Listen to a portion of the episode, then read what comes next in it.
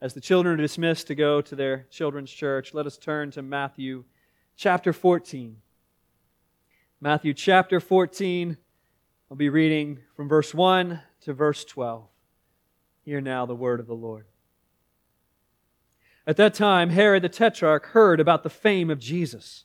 And he said to his servants, This is John the Baptist. He has been raised from the dead. That is why these miraculous powers are at work in him. For Herod had seized John and bound him and put him in prison for the sake of Herodias, his brother Philip's wife, because John had been saying to him, It is not lawful for you to have her. And though he wanted to put him to death, he feared the people because they held him to be a prophet. But when Herod's birthday came, the daughter of Herodias danced before the company and pleased Herod, so that he promised with an oath to give her whatever she might ask. Prompted by her mother, she said, Give me the head of John the Baptist here on a platter. And the king was sorry. But because of his oath and his guests, he commanded it to be given. He sent and had John beheaded in the prison, and his head was brought on a platter and given to the girl, and she brought it to her mother. And his disciples came and took the body and buried it. And they went and told Jesus. This is the word of the Lord. Yeah, some uncertainty about that. Thanks be to God. Happy New Year. Here's a beheading. For better or worse, one of the pop culture phenomenons of the past 10 years has been something called minions. If you haven't heard of them, blessings be upon you. Uh, if you have kids, you've probably seen one of the movies that have the minions, or if you've been on Facebook, you've probably seen the memes of these things that look like uh, stumpy bananas with an eyeball and overalls.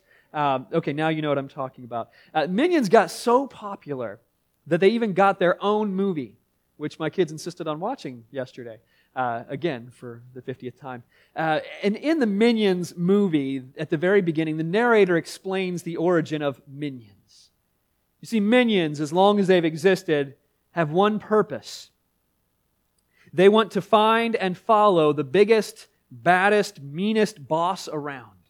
They want to find the most villainous character they can find and then serve that character. They live, the minions do, they live in perpetual wonder and awe of this mighty great world around them and the power that surrounds them.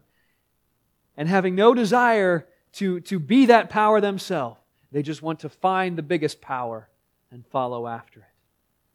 They're portrayed as, as silly little creatures, comic relief in a world of big and mighty characters. And Christians, I would ask, how often do we feel and act the same way? We read history. We read the news. We look around and we see power. We see power in the government. We see power in finance. We see power in pop culture. We even see power in Christian culture. And we feel small and insignificant in the face of great power, like little minions who can only be in awe. But the powers of this world do not run the world. This is, as we sang already this morning, this is our Father's world. He is, as we sang, our refuge. Not any leader or institution or kingdom on earth is our refuge. And as history shows, kingdoms always come into conflict. When you have two mighty empires growing, eventually, what we learn in history is eventually their borders are going to bump into each other and they will come into conflict. So, what happens when earthly powers, when earthly kingdoms and authorities come up against the kingdom of God, when their borders bump up against one another? I'm not preaching this passage this morning as some political commentary or as any intentional diatribe on current events. I didn't choose this for any specific purpose. If you've been with us the past year, you know we're just tracking through Matthew's gospel. And last month we went through Matthew 13. And you know what follows Matthew 13? Matthew 14. Okay? So if you see any connection between what God's Word teaches us here and what we are living and going through in 2021, I'm not going to say it's coincidence. I'm going to say that the Bible has much to say to us in every age. And what God's people suffer today is no different from what God's people suffered 2,000 years ago and for which His Word has always prepared us. The conflict here between Herod's kingdom and John's ministry In that, we see how worldly powers, earthly kingdoms, how they respond to the kingdom of God, beginning with Herod's reaction. Herod's first reaction in this story is fear. Other powers fear the kingdom of God. Most of this story is actually a flashback. Matthew's telling us a story out of sequence, out of chronological order. What sets up the story, the reason Matthew feels like he needs to share this story now, is that Jesus' fame is spreading. Last week we saw that as he came to his hometown, his own people rejected him. Despite his miracles, despite his teaching, they said, nah, nah, not this guy. Surely not this guy, the carpenter's son. Other people we see have been following him and becoming his disciples. The religious leaders we have seen are hostile and threatened and are seeking a way to destroy Jesus. But now we get to see how at least two members of the royal household reacted to Jesus. We begin in verse 1 with Herod. At that time, Herod the Tetrarch heard about the fame of Jesus. This is not the same Herod as the one we saw in the, in the Christmas narrative, not the one who sought to kill all the children in order to snuff out Jesus, not the one who was tricked by the wise men. No, this is one of his sons. And hearing about the miraculous works of Jesus, this Herod is afraid in verse 2. He says to his servants, This guy doing miracles, he must be John the Baptist. He's been raised from the dead. That's why these miraculous powers are at work in him. And then Matthew gives the rest of the story to explain why Herod was afraid that John was back from the dead. Herod feels guilty for having put John to death. He has seen that there was something special about John and his ministry. And he fears that this miracle worker from Nazareth is John resurrected. But the fear didn't begin then, did it? No, we, we saw in this passage while John was still in prison, Herod is in fear of the man of God and of the word of God. Verse 5 Though Herod wanted to put John to death, he feared the people. Herod was afraid of how the people would react because the people held that John was a prophet. People fear the kingdom of God. Those in authority fear the kingdom of God and the power that God's kingdom has over his people. The world wants a tame Christian. The world wants a cooperative church. It wants a Christian faith that mirrors and reflects its own values. When the world says this is okay, the church is to give their, their, you know, their seal of approval and be like, oh, yeah, yeah, sure, the Bible can say that. But the kingdom of God doesn't do that, does it? The kingdom of God calls us to a different set of values and beliefs and priorities.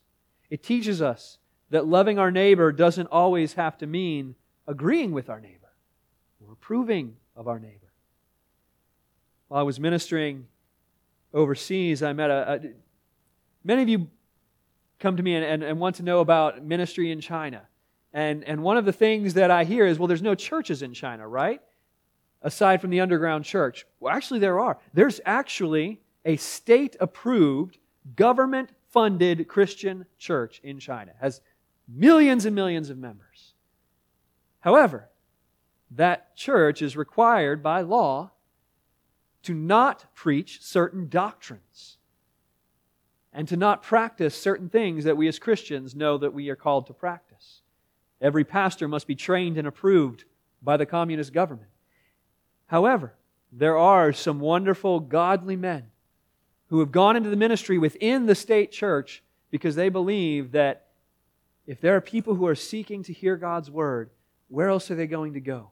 Let us find a way to covertly get godly men in ministry in these churches. And I met one of those pastors and was speaking to him about his ministry and, and what it's like for him ministering uh, as a true believer, but having to abide by all these restrictions and yet seeking to evangelize and, and teach the true faith uh, as carefully as he can. And he said, Do you know, you know there, there's there's things that you know I'm not allowed to preach. You know I can't preach on the resurrection. You know I can't preach on creation. You know I can't preach on the second coming. Which makes me wonder, like, what version of Christianity is this? He said, but there's another verse I'm not allowed to preach on because it's one of the most dangerous verses in all of the Bible, according to the communist government. And it's Philippians 3.20. I didn't expect that verse. Philippians 3.20 says, But our citizenship is in heaven and from it we await a Savior, the Lord Jesus Christ. He said, Brother, when that verse is rightly understood, it is dangerous. Dangerous to any power, to any kingdom, to any ruler, because if your citizenship is in heaven, in God's kingdom, then your loyalty is there. And no one else can claim your loyalty and obedience above your loyalty to God. And if you are awaiting a Savior from God, then you're not looking to the government. You're not looking to social institutions. You're not looking to any earthly power for your salvation, and they lose their power over you. If they cannot offer you what you truly need, then they have no power over you. And you will not fear what they can do to you. And so Herod arrests John, seeking to keep him quiet because John is a citizen of the heavenly kingdom. And those who hear his words and believe them and follow them are looking to and awaiting a Savior from God and trusting in God and not in the kingdoms of Herod. Herod sees the power that John's word have. He fears the power of the kingdom of God. He can try to restrain and restrict the word of God, but he knows that it is more powerful in their hearts than anything he can do against it. Brothers and sisters, the powers of this earth, and I don't just mean governments. I do mean governments, yes, but also any power that seeks your loyalty, any power that seeks your obedience, that seeks your money, any power in culture, in entertainment, political parties on both sides, and yes, government and leaders, they fear losing your loyalty because then they lose their power over you. And so the Word of God is a threat to the kingdoms of this earth, and they fear it rightly. They will try to put a fence around the Word of God and keep it from being heard and obeyed in your life because the message of the kingdom is a threat. It's a threat to every other power. For our part, we must remain loyal to our true King, recognizing that worldly powers want your loyalty. They want you to adapt. They want you to look like them, to think like them, to talk like them. And Paul writes in Romans 12, verse 2, to the believers, he says, Do not be conformed to this world, but be transformed by the renewal of your mind. Love that phrase, don't be conformed to this world. That, that word conformed describes being squeezed into a mold and shaped a certain way. And the image Paul is giving is that the world has a certain mold, a certain way that it wants you to look a certain uh, le- limit and pattern of behaviors and values that they want you to abide by. And they want to squeeze you into that mold. And, and obedience to God, loyalty to the kingdom of God, breaks you out of that mold and fashions you in the image of Christ. And anyone who wants power over you would fear that. The other reaction we see from earthly powers is that other powers will fight the kingdom of God. Herod's reaction was fear. But we see another reaction. In the story that Matthew gives us, Herod is one of the characters, but he actually comes off a little bit wishy washy, doesn't he? He doesn't like what John says, but he's too afraid of the people to do much about it, so he kind of tries to find this unsuitable middle ground where John's in prison, just kind of lingering there, still, still ongoing, preaching against what Herod is doing. But Herod's not doing anything because he's afraid. But there's another character I'll probably keep saying Herodias, but it's Herodias, is how I think it's pronounced. The story of the marriage between Herod and Herodias is a soap opera unto itself that we don't need to get into the details of. The short version is that Her- this Herod, Herod the Tetrarch, had persuaded Herodias, who was married to Herod's brother Philip, persuaded her to divorce her husband, and he at the same time divorced his wife so that they could get married to one another. And in doing so, they broke God's laws regarding marriage, not only by divorcing their spouses without any reason, other than the fact that they were kind of tired of the marriage and liked someone else, but also because of the closeness of their relationship. God's law did not permit that level of close relationship to be married. And John spoke out about that. John had a tendency to point that out. We see several times in Scripture, and Matthew mentions it here in verse 4. John had been saying, and that, that had been saying means ongoing. He was still saying, even in prison, it's not lawful for you, for you to have her as your wife. Herod, you're doing the wrong thing. You're sinning against God. John had not only said this to Herod, he had publicly pointed it out in front of the crowds who heard him preached. Herod's approach, as we see in, in verse 3, Herod's approach was to seize John, bound him, and put him in prison for the sake of Herodias, his brother Philip's wife. Okay, so we, we put the guy in jail and hope that that stops our PR problems, our image problem. But for Herodias, that wasn't enough. Worldly powers may fear the kingdom of God and seek to restrain it, but in many cases, that is never enough. Eventually, it becomes clear that the kingdom of God cannot coexist with the kingdoms of man.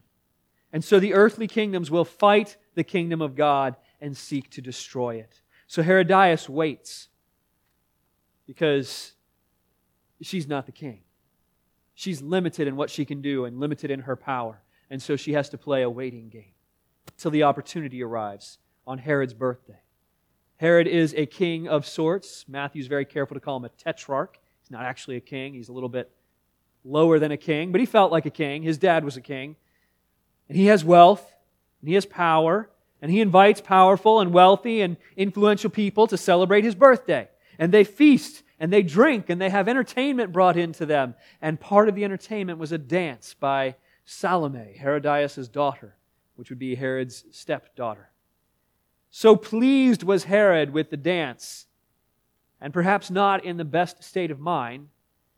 Verse 7 he promised with an oath to give her whatever she might ask.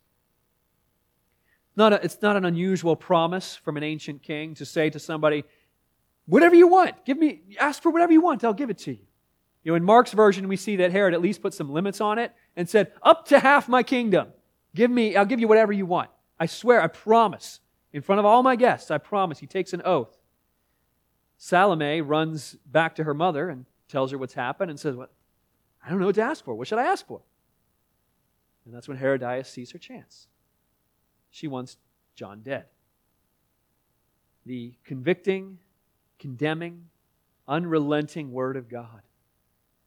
The messenger of the kingdom must be silenced. And so, verse 8 prompted by her mother, she said, Give me the head of John the Baptist here on a platter. It's kind of clever how she says, I want it here on a platter. There's accountability in that. The guests will see that it has been done. There's no way Herod can back out of it, having taken a promise and sworn an oath in front of his guests, so he does it. And this is just a small example, just a microcosm of the conflict between the kingdom of God and the kingdoms of the world. It should never be the expectation of the people of God that we will live in happy harmony with the world. Yes, we will love our neighbors.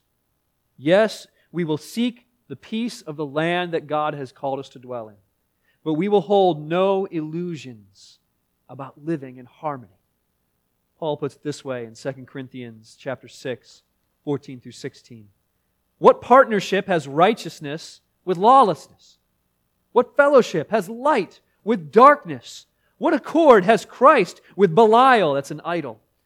What portion does a believer share with an unbeliever? What agreement has the temple of God with idols? For we are the temple of the living, of, of the living God. Though we seek to live in peace and do whatever we can to be at peace with all people and to give no offense and to love them and serve them and be kind to all, yet we expect to be fought and resisted and opposed because our loyalty is to God and to His Word. And that's a loyalty that the world does not share. And sooner rather than later, the borders of those two kingdoms will bump up against each other and there will be conflict if we would be content to just hold our tongue and just play nice and to mind our own business, to live and let live and to follow the ways of the world, we would have no trouble. But if we would be faithful to our King, the one who was rejected by men and opposed by them, the one who was ultimately put to death himself by the powers of this world, if we would follow that King, then we should expect that we too will be opposed. He told his disciples, If the world hated, hates you, remember, it hated me first. But, Christians, the fact that we are opposed and can expect to be opposed, violently and unjustly opposed, does not excuse unchristlike behavior on our parts. You, ever see The Untouchables? The movie The Untouchables, and there's a famous scene where Sean Connery's trying to give advice. Uh, Sean Connery plays a, a police officer, and he's, he's speaking to Eliot Ness and how to fight. Uh, who's the who's the villain?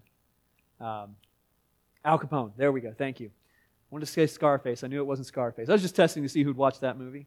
Uh, how do you fight Al Capone? And Sean Connery's character says, if he pulls a knife, you pull a gun. He puts one of yours in the hospital, you put one of his in the morgue. That's how you fight a guy like that. Christian, that's not how we fight. We don't try to escalate. When we are treated unjustly, we do not respond with injustice. When we are spoken to harshly, we do not take that as an opportunity to, to speak even more harshly. Instead, we follow the example of Christ when the world fights. 1 Peter chapter 2, 21. For to this you've been called, because Christ also suffered for you, leaving you an example so that you might follow in his steps. He committed no sin. Neither was deceit found in his mouth. When he was reviled, he did not revile in return. When he suffered, he did not threaten, but continued entrusting himself to him who judges justly. The world will fight the kingdom of God, but brothers and sisters, we will trust. We will be faithful and trust. Because of the third thing that we see in these verses. The earthly powers will fear the kingdom of God and the power it has over us. They will fight the kingdom and seek to restrict it. But in the end, other powers will fail. How do we see that here? It doesn't actually end looking like a victory for God's servants, does it? Verse 12 John's disciples came and took the body and buried it, and then they went and told Jesus. Well, that sure doesn't look like failure for Herod and his kingdom. That looks like failure for John and his ministry. But it only looks like failure for the kingdom of God if our view of the kingdom boils down to a single person or a single event. Yes, John was put to death, shamefully, violently, unjustly killed. But the kingdom of God did not die with him. In fact, go back to the first verse. Why are we even hearing about this? It's because in verse 1, at that time, Herod the Tetrarch heard about the fame of Jesus. The ministry of the kingdom of God, the proclamation of the word of God, and the growth of the people of God continued. John himself knew his role. He was not supposed to be the center of people's hopes. His, that role was reserved for another. His role was to play a supporting role in that. In fact, in John's gospel, we see that at one point, uh, Jesus begins getting more attention, and John's disciples, uh, feeling jealous for John, they come to John and they're like, John, that guy you baptized, people are following him now. They're leaving you to follow him. They're expecting John to be like, oh, no, no, no, no, no, get back over here to my ministry. But instead, look what he says in John chapter 3, 29 and 30. John says, The one who has the bride is the bridegroom. The friend of the bridegroom who stands and hears him rejoices greatly at the bridegroom's voice. Therefore, this joy of mine is now complete. He must increase, I must decrease. What John is saying is, my role in this whole story of God's kingdom, I'm not the groom, and the bride is not mine. Jesus is the groom, the bridegroom. The bride belongs to him. I'm not going to try to take his bride away from him. I'm not taking his people away from him. My job was to point to him. My job was to, to announce his coming, to let people know he was here, to point people towards him. And do you know what John's disciples kept doing? They kept going and following Jesus, which is exactly what John wanted. He must increase. I must decrease. John knew that the kingdom of God was not about him but it was about Jesus who had already won the victory. Yes, we should feel sad when another pastor or another author or another Christian leader some famous Christian figure uh, dies and we see an end to their ministry. We should be very saddened when they disappoint us and, and do something that disqualifies them from ministry. But our hope and our measure of the advance of the kingdom of God is never in any one church or ministry or person, but is only in Jesus Christ. John's disciples had learned this. I mean, look even what they did in verse 12. After they buried John, what did they do? They went and told Jesus. Because they had learned. John had told them that the role of any great woman or man in the kingdom of God is to be the friend of the bridegroom, to point people to the bridegroom, to Jesus. And John had done that. Therefore, John's ministry was a success. Herod didn't win. Herodias didn't conquer John. John had done exactly and all that he was supposed to do. They could kill the man of God, but they cannot kill or stop the kingdom of God. They will fail. Why? Why can we be sure that they will fail? Because though John was executed and buried, there was another who was executed and buried, but his story didn't end there. John's story ends with his burial. Jesus' story does not. Right? Jesus' story does not end with a burial. There's chapters and chapters after that. There is one who did not stay buried. It's that simple. In 1 Corinthians 15, we see that then comes the end when he, Jesus, delivers the kingdom to God the Father. And after destroying every rule and every authority and power, for he must reign until he has put all his enemies under his feet. The last enemy to be destroyed is what? The last enemy to be destroyed is death. The ministry of Jesus is not complete until every enemy is conquered.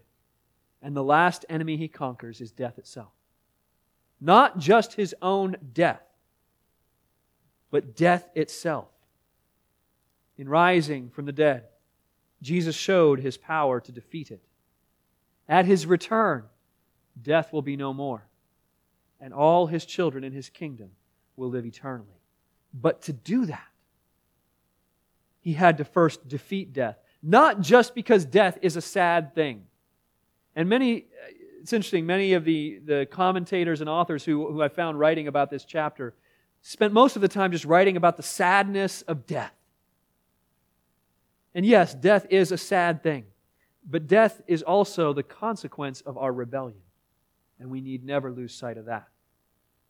God is a great king. And we have not followed his commands. We seek our own way. And those who seek their own way are rebels against a king. And those who fight against a king and rebel against him are under a death sentence. It has been so since the very beginning when the Lord said to Adam and Eve, The day that you eat of that fruit I've told you not to eat of, the day you choose to disobey me, in that day you will surely die. You put yourself under a death sentence. But the king himself, out of love for his rebellious children, steps up to the place of execution, to the cross and takes our place under the stroke of justice. It is then that he defeats death, so that all who follow him find themselves not only forgiven, but also citizens of a victorious kingdom. That's what becomes of earthly powers.